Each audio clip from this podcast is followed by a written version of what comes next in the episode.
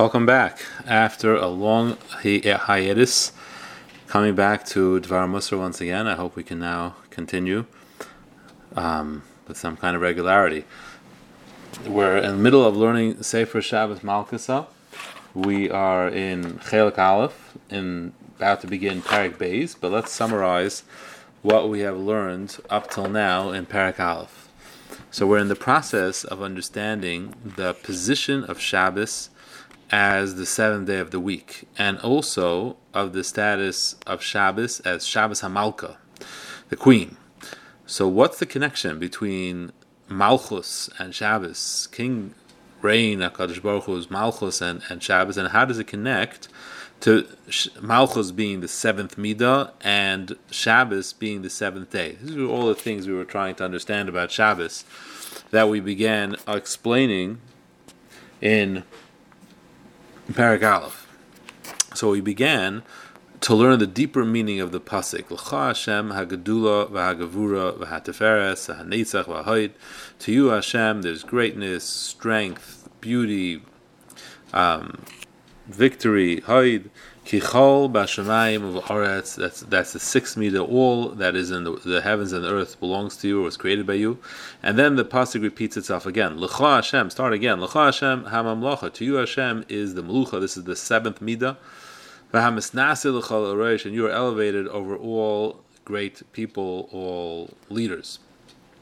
So the first six midas mentioned in these in this pasuk are the different aspects of how Hashem relates to this world. He relates to this world with strength, with beauty, and so on. Kindness, mercy, din. These are all different midas. How Hakadosh Baruch Hu guides the world. How Hakadosh Baruch Hu changes and and decides how different um, things should happen to different people and different events should take place in different places. And the pasuk then begins again. L'cha Hashem, to you Hashem belongs Melucha, the midah of Malchus. And we explained that this means that Malchus is the catalyst which actualizes the reality of all the above mentioned midas. Malchus is how the world recognizes that Hashem is king and rules this world.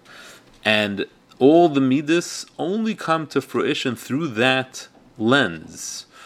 We, the, we in the world benefit from Hashem's strength, from His kindness, as much as they cause us to recognize that Hashem is doing that. Hashem is the one performing the kindness and they only have meaning and importance when they're associated with the Malchus of Hashem.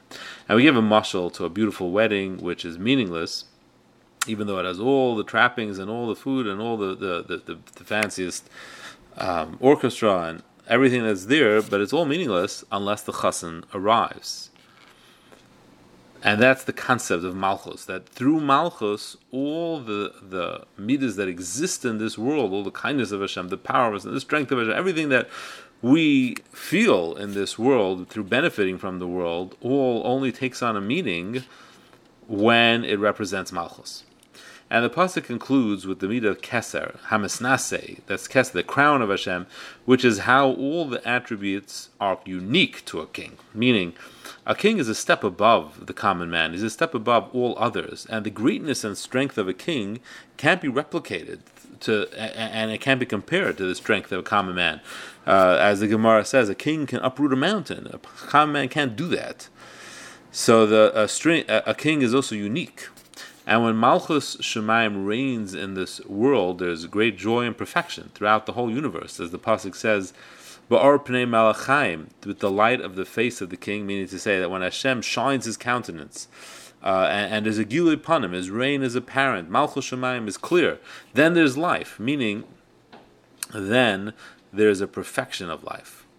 So now let us approach the concept of Shabbos as the seventh day, where is the connection between Shabbos and Malchus, and the purpose of Shabbos as well is there to bring to reality and fruition the oneness of Hashem, Yichud Hashem. And this is what we will now go on to explain and try to understand.